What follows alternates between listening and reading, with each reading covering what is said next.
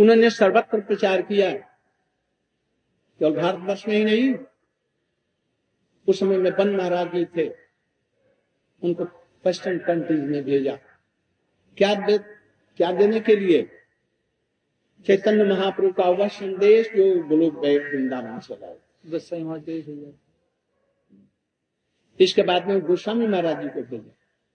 इसके बाद में फिर उन्हीं के शिष्य भक्ति वेदांत स्वामी महाराज जी हमारे गुरु जी से संन्यास लेकर के और फिर वही गए। और सर्वत्र उन्होंने प्रचार किया और उनके प्रचार के माध्यम से हज़ारों हज़ारों लड़कियाँ पुरुष बच्चे बड़े बड़े विद्वान लोग लाखों लोग कहिए यहाँ पर भी कुछ लोग हैं उधर के। सर्वत्र उन्होंने प्रचार किया। वहाँ के लोग भी जिस तरह से कड़ाई से पालन करते हैं, यहाँ के लोग नहीं करते। गला गले में माला, इधर तिलक केस मुंडित और एकांत रूप में कृष्ण का भजन करते हैं। बीड़ी सिगरेट, चाय, अफीम, कुछ नहीं लेते हम लोगों के लिए तो ये बाधक बन जाता है। किंतु वो सब छोड़ छाड़ करके बाधा नौजुवक नौजुतियाँ किशोरियाँ, लड़कियाँ, बच्चे बच्चे। सभी लोग आकर के भजन करते उनको यदि ठीक रूप में लाइन मिले, भजन का लाइन तो आगे बढ़ सकते हैं, किंतु बीच बीच में गड़बड़ कर दिया। प्रभुपाद जी जैसा भक्ति वेदांत स्वामी जी जैसा चाहते थे, वो थोड़ा सा गड़बड़ कर वैसा नहीं करते उन लोगों को सहिष्णु होना चाहिए। हमारी धारा में मिल करके चलना चाहिए लाइन अप धारा हम लोगों की गुरु परंपरा में आए, तब होगा। और गुरु परंपरा से जहाँ बिछड़े तहां सहजिया सखी भेती की भांति वो हो जाएँगे। भक्ति से संबंध नहीं रहेगा, रुपया पैसा लाना ही ये भजन का मूल हो जाएगा। कि भजन करके रुपया पैसा लें, प्रतिष्ठा रखें और भोग विलास करें, जो गृहस्थों प्रभुपाद जी का उद्देश्य नहीं था। उनका तो उद्देश्य ये था कि झोपड़ी में बना करके और वहीं पर ठाकुर जी की पूजा वहीं से प्रचार हो। प्रचार का केंद्र था। इन्होंने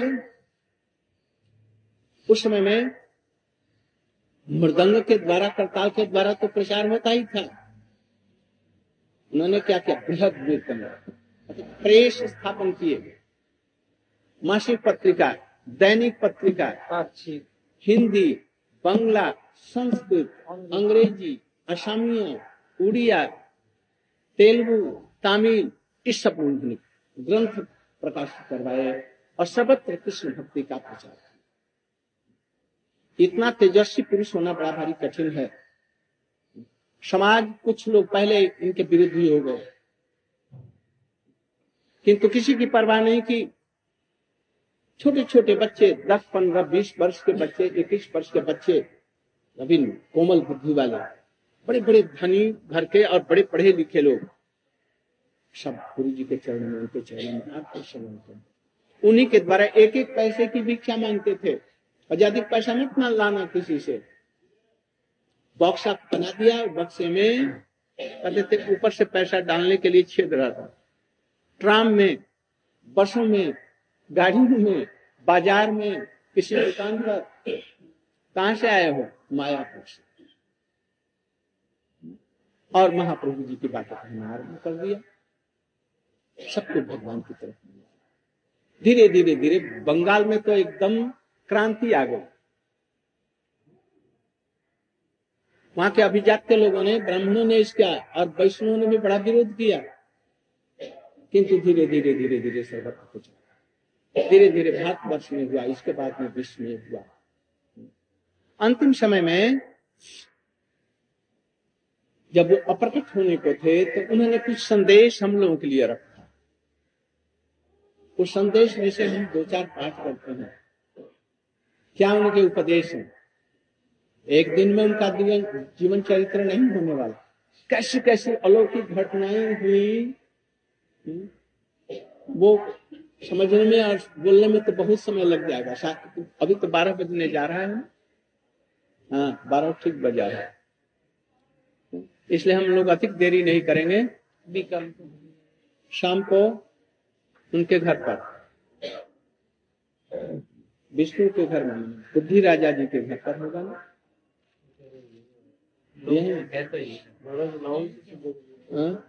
भाई हाँ? हमारे लिए थोड़ा सा कथा होगी और मेरे लिए सुविधा होगी। और नहीं तो आप लोग यदि सभी कहेंगे तो, तो यहाँ पर आना पड़ेगा आऊँगा। तो, तो उस समय में वहाँ पर इनके संबंध में कुछ उपदेश और उनके जो विचार हैं हम लोग सब वैष्णव लोग भी आ गए हैं बहुत से लोग। लोग ज़्यादा होंगे तो महाराज वहाँ हो नहीं पाएँगे। पर आएँगे। माइक सिस्टम वगैरह भी ठीक। तो यहीं पर चार बजे के करीब में चार साढ़े चार बजे से आरंभ करेंगे छह बजे सात साढ़े छह बजे तक समाप्त होंगे। आप लोग सभी साढ़े चार बजे के करीब में आएँगे तो मैं इनके दो चार उपदेश अभी मैं आप लोगों को सुनाता हूँ।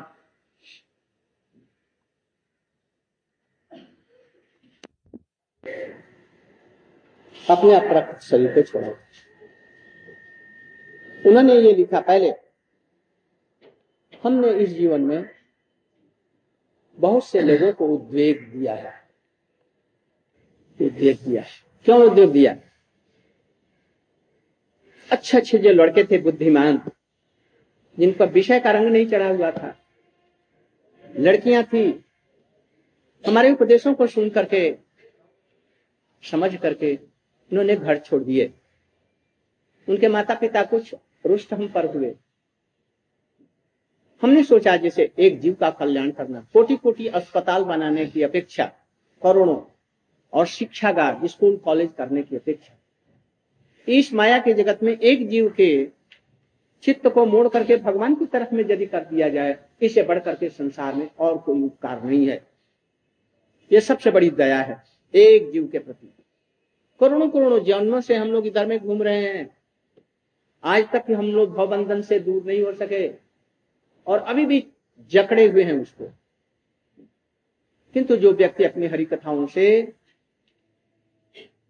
उनको भगवान की तरफ़ में मोड़ दे, उनकी चित्तवृत्ति को। ऐसा उपकारी जगत में नहीं कोई है। नारद जी ऐसे ही हैं। कैसे हैं? नारद जी के पास में दक्ष प्रजापति ने अपने एक सौ बेटों को भेजा भजन शिक्षा के लिए, पढ़ाने के और ऐसी उन्होंने शिक्षा दी।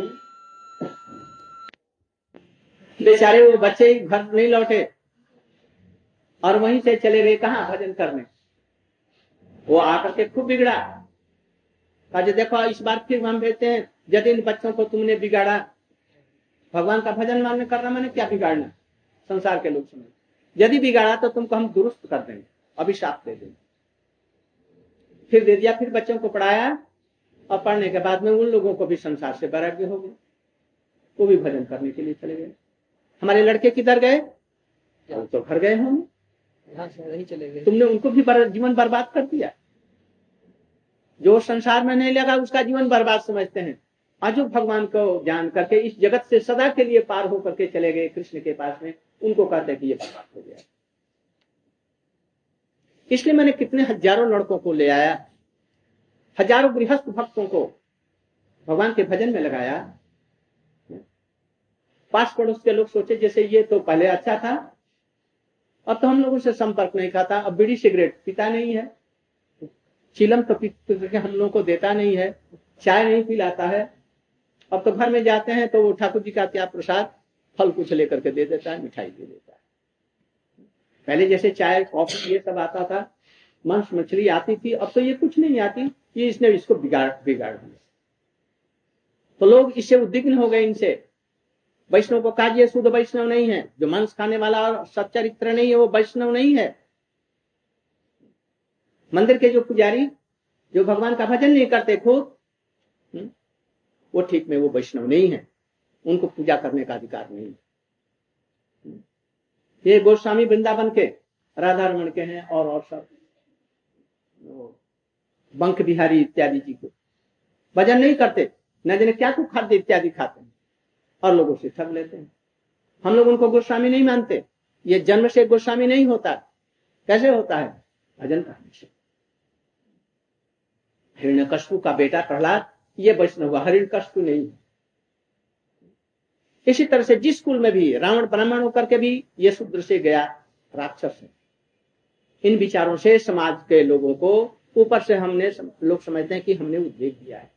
किंतु एक न एक दिन वो समझेंगे मैंने जगत का क्या उपकार किया। जिस समय समझेंगे उस समय कहेंगे जो हमने बड़ा भारी ये अपराध किया। एक दिन समझेंगे। और बात ऐसी हुई उनके जो विरोधी उस समय के थे इनके चले जाने के बाद में इनकी महिमा को साक्षात्कार करते बोले जिन महापुरुष थे। हम्म, हज़ारों वर्षों में ऐसा कोई इतना तेजस्वी वैष्णव नहीं आया। हम्म, उस समय समझ करके। और उन्हीं गुरु जी ने वहाँ पर किया।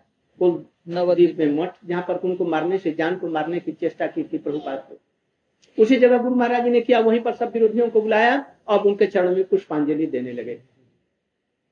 जिन बच्चों को उन्होंने लाया गोस्वामी महाराज जी बन महाराज जी हमारे गुरु जी माधव महाराज जी इत्यादि जितने हैं स्वामी महाराज जी कैसा उनको बना दिया? जने जने शक्ति धारे ब्रह्मांडकारी थे। ऐसे हुए एक एक वैष्णव लोग ब्रह्मांड समूचे ब्रह्मांड को थर हर कंपी लगा दिया। एक स्वामी जी गए दक्षिण दिशा, उनकी भुजाएँ वहाँ तक गई प्रभुपात की ये भुजाएँ। और सारे पश्चात देश को भक्ति के रंग में रंग दिया। कोई इधर में रंगून इत्यादि की तरफ़ में गया, कोई कहा गया, कोई कहा गया, सर्वत्र उन्होंने प्रचार किया। कहते हैं कि हमने उद्वेग को दिया ये कष्ट की बात है, किंतु मैं समझता हूँ कि एक दिन ये लोग समझेंगे। कहते हैं कि देखिए, अपने शिष्यों को कह रहे हैं, गुरु के जाने के बाद में कुछ क्रांति होती है। क्रांति उसमें होती है। तो उसमें कोई किसी को भा, गुरु भाई नहीं मानते परस्पर। जैसे सब जगह होता है। उन्होंने सबको बुला करके अपने बड़े बड़े शिष्यों को बुला करके कहा देखो रूप रघुनाथ की बातों को ये नहीं कहा जी ये करो ये करो। रूप रघुनाथ की कथा परम उत्साह के सहित में प्रचार कीजिए। रूप रघुनाथ का कहा रूप रघुनाथ मैंने क्या? वैधि नारागानुगा? वैदिक भक्ति के प्रचार करने के लिए प्रभु बात नहीं कर रहे हैं। रूप रघुनाथ रूप रघुनाथ की बातों का प्रचार रूप रघुनाथ ने भक्ति स्वामी सिंधु उज्ज्वल लीलमणि श्रीमद भागवत की टिकाएँ जो उन्होंने की और उन्होंने जो लिखा।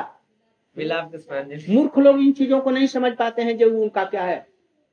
ये विचार करके देखो। आजकल बहुत से लोग कहते हैं। अरे राधा जी का नाम मत लो। भागवत मत पढ़ो। और सब बातें मत करो। रूप रघुनाथ जी का नाम मत करो।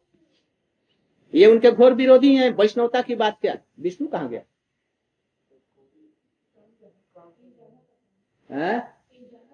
कहा जाना था? इस समय छोड़ करके जाना था। रूप रघुनाथ की बातों को राधा कृष्ण के प्रति प्रेम, चैतन्य महाप्रभु जिस प्रेम को देने के लिए आए उन चीज़ों का प्रचार मत करो। रुपया पैसा आए ऐसा प्रचार करो। सर्वत्र ऐसा ही हो गया है। हम लोग आप लोग उसके लिए कोई चेष्टा मत पैसा पीछे पीछे है। जब खोदा देगा तो क्या करेगा? छप्पर फाड़ छप्पर फाड़ करके देता हमको ज़रूरत उधर देखने की ज़रूरत नहीं है। यदि भगवान का प्रेम पाना है तो ऐसे शुद्ध रूप में हमको चलना होगा। तो ये कहते हैं रूप रघुनाथ की कथाओं को उनके उपदेशों को उनके जो लिखे हुए जो शास्त्र ग्रंथ हैं उनको हृदयंगम करके इसका प्रचार कीजिए जो खुद ही नहीं जानता। गीता एक लाइन भी नहीं पढ़ा। जवाहरलाल जी जापान में गए थे वर्ल्ड रिलीजियस कोई कॉन्फ्रेंस हाउस में गए। जर्मनी के एक व्यक्ति ने पूछा आप आए हैं यहाँ पर अपने अपने धर्म का प्रतिनिधि होकर के? बतलाइए तो गीता में क्या चीज़ है? जो जगत में सबसे प्रसिद्ध ग्रंथ है।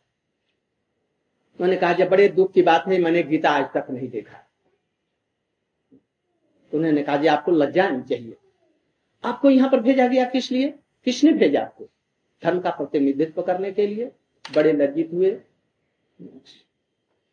इसलिए खुद ही नहीं जानता है कोई अब प्रचार करने। अभी एक दिन नहीं हुआ, मठ में आया प्रचार करने के लिए जाओ। क्या प्रचार करेगा?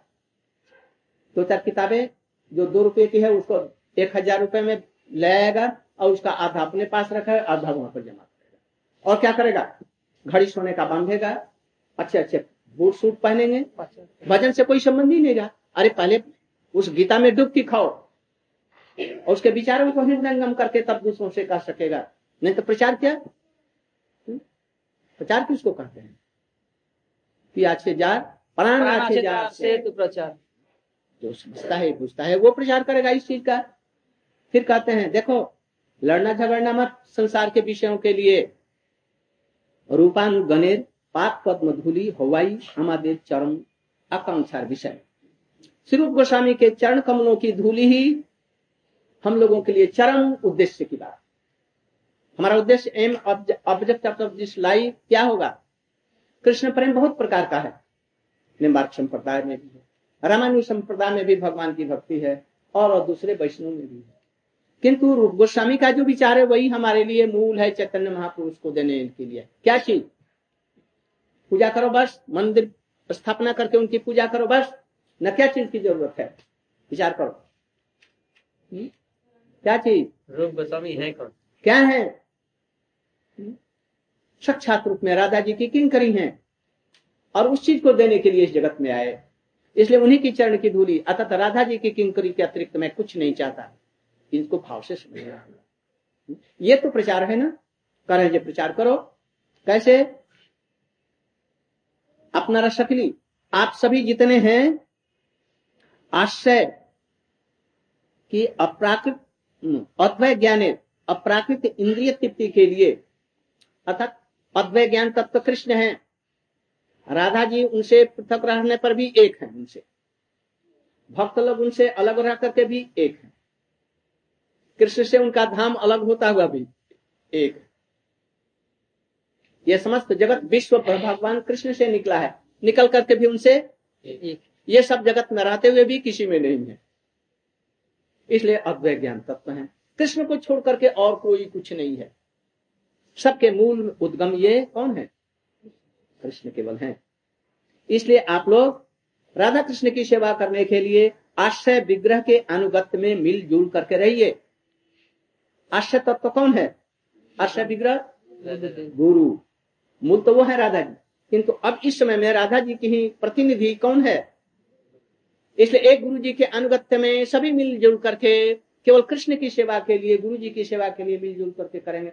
और जब ये होगा, जब मेरे लिए कुछ सुख आ जाए, मेरी प्रतिष्ठा हो जाए, मुझे धन मिल जाए, वो कहेगा जब तो परस्पर विवाद हो जाएगा। और यदि सभी मिल करके हम केवल मात्र एक कृष्ण की सेवा के लिए यदि हम करेंगे तो सब में बड़ा प्रेम रहेगा।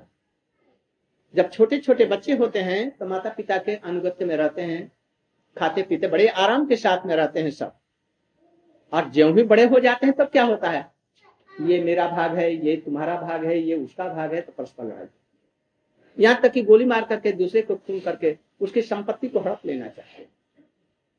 यहाँ पर विरोध होता है।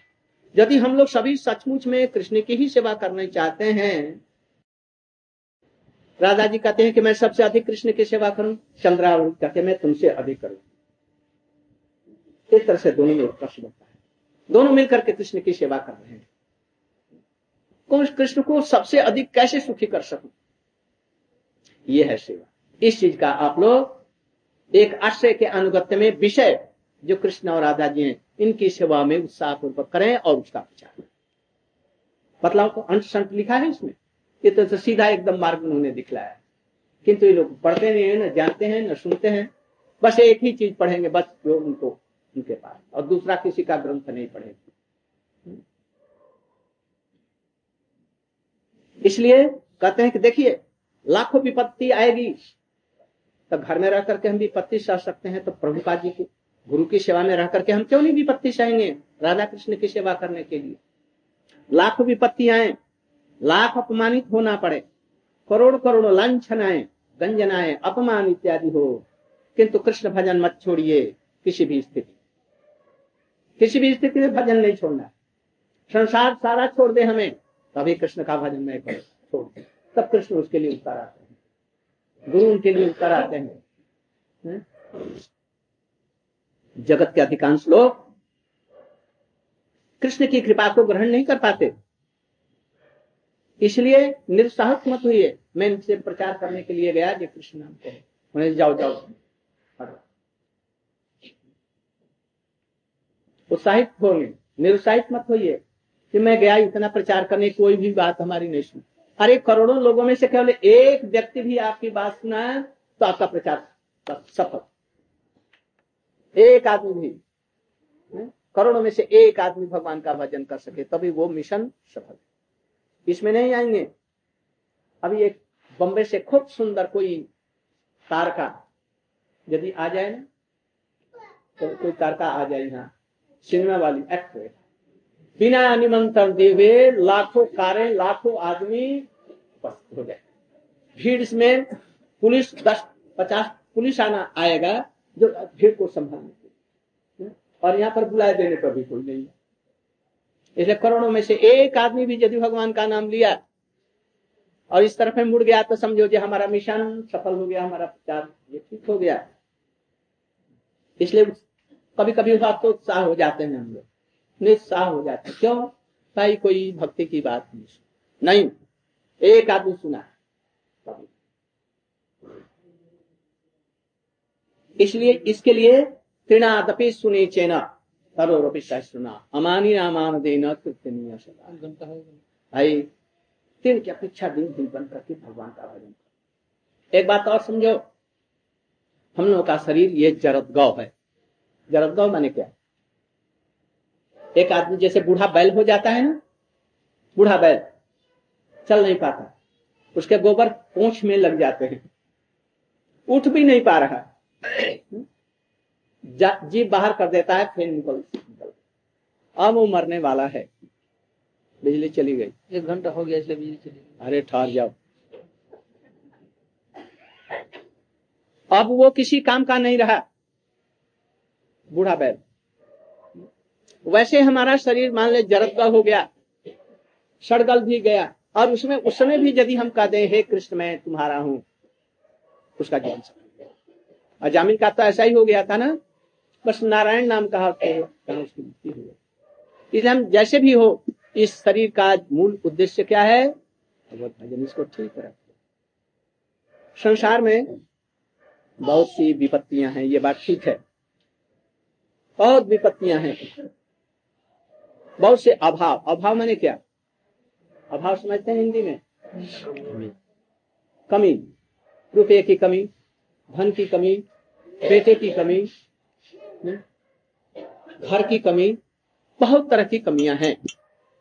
और तरह तरह के रोग हैं।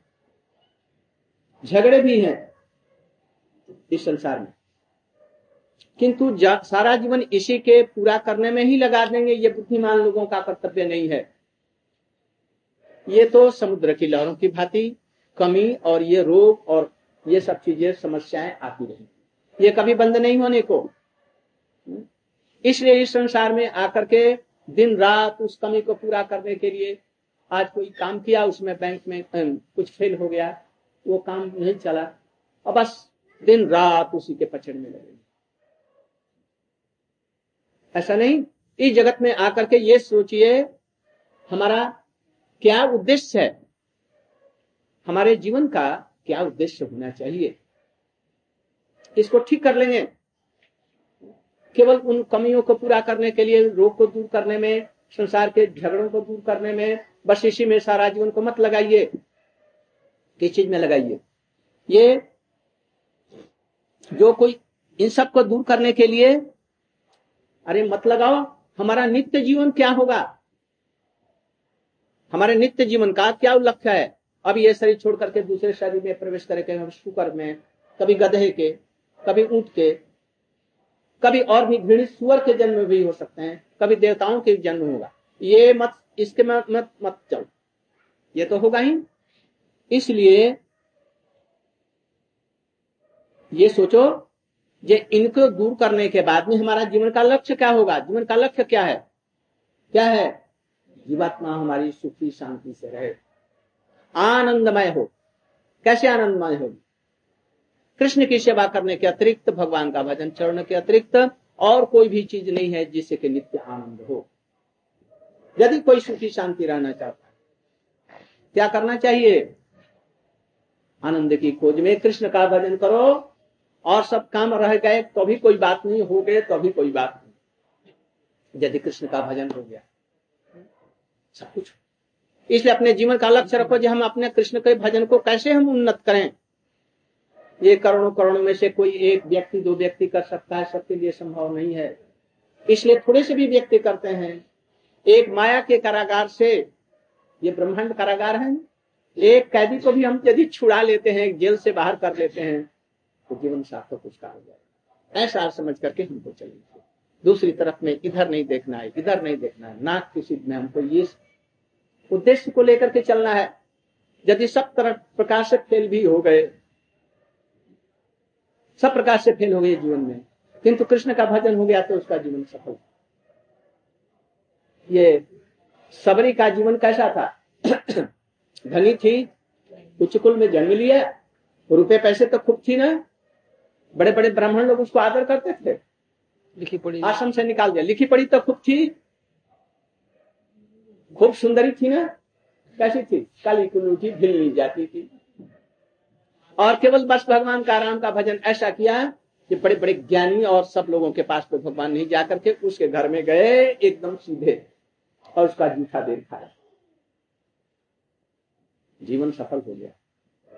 और नहीं तो जन्म के चक्कर में पड़ती हुई अभी तक घूमती रहती इसलिए कहते हैं, संसार में बहुत से आकर्षण की वस्तुएँ हैं।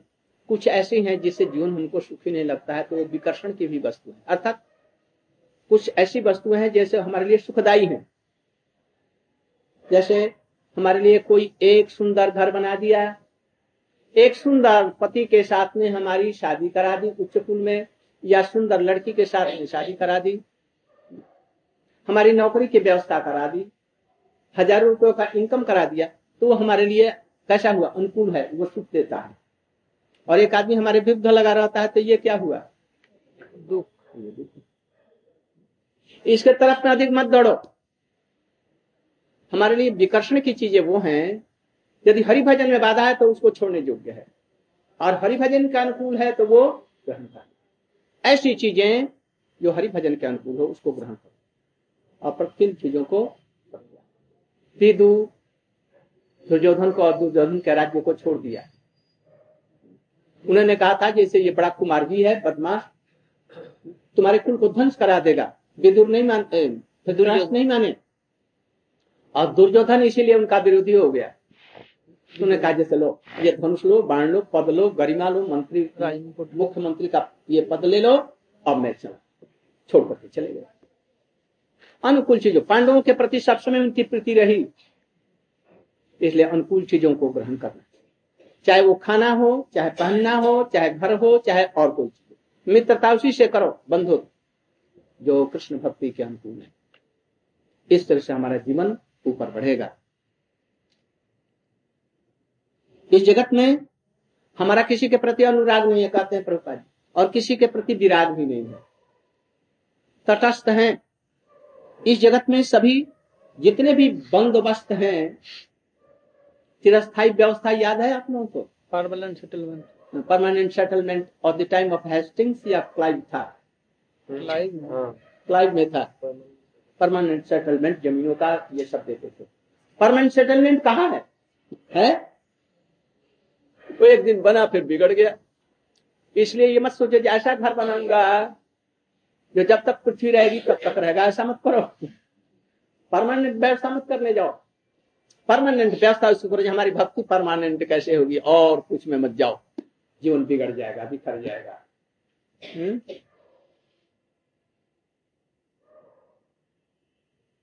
आप लोग एक उद्देश्य क्या? राधा कृष्ण की प्रीति अन्य अभिलाषिता शून्य ज्ञान परमात्म अनुकूल कृष्ण अनुशीलनम भक्ति बस एक कृष्ण के कृष्ण की प्रीति के लिए जितने हम तन से, मन से वचन करेंगे, काम करेंगे। सब, समस्त इंद्रियों के द्वारा कृष्ण की सेवा। ये चिरस्थाई है और बाकी सब क्या है? जितने बंदोबस्त हैं, एक दिन के लिए, दो दिन के लिए, वो चिरस्थाई नहीं हो सकते। जितना भी परमानेंट सेटलमेंट करो। इसलिए एक तान से, एक अनन्य भाव से भगवान का भजन करें जीवन निर्वाह के लिए जो आवश्यक है, उसको ग्रहण करें। उसमें भी अनुकूल। व्यवसाय करें जो हमारे अनुकूल हो भजन। पत्नी आए, घर में भजन के अनुकूल। पति ऐसा मिले, भजन के अनुकूल। बंधु हमारा हो सखा हो वैसे सभी विषय को अनुकूल समझ इस तरह से उनकी ये सब अंतिम ये दिन की शिक्षा जगत के लोगों के लिए। और उनकी जो विशेष शाम को हम लोग साढ़े चार बजे से जब आरंभ करेंगे बहुत अमूल्य उपदेश है ये सब। इसलिए आप लोग अंततः सुनेंगे तो कभी कभी तो याद तो रहेगी, उस पर थोड़ा सा चलेंगे। ये है हमारा रूपानुग इसमें हम लोग चले। लाख लोग कहें इससे हम लोग को दूसरी तरफ़ में नहीं देखना है। शुद्ध भक्ति की तरफ़ में चले। हमारे बाप ने एक कुआँ बनाया, उसमें कीड़े पड़ गया, इसलिए उसी कुआँ का पानी पिया मर जाऊँगा, वही पीऊँगा। ऐसा मत करो। कुआँ खराब हो गया तो उसको ठीक से बना करके उसको पानी रिफाइंड करके और तब पियो। हाँ नहीं तो सब गड़बड़ हो तो आज यही तक रहे।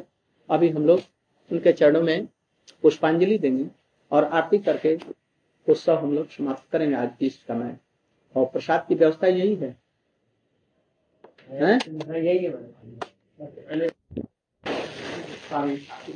जय। जय। जय जय व्यास पूजा की जय जय कृष्ण द्वैपायन वेद व्यास की जय जय सुखदेव गोस्वामी की जय जय परंपरा की जय हरिनाम संकीर्तन जय प्रेमानंदे हरि हरि बोल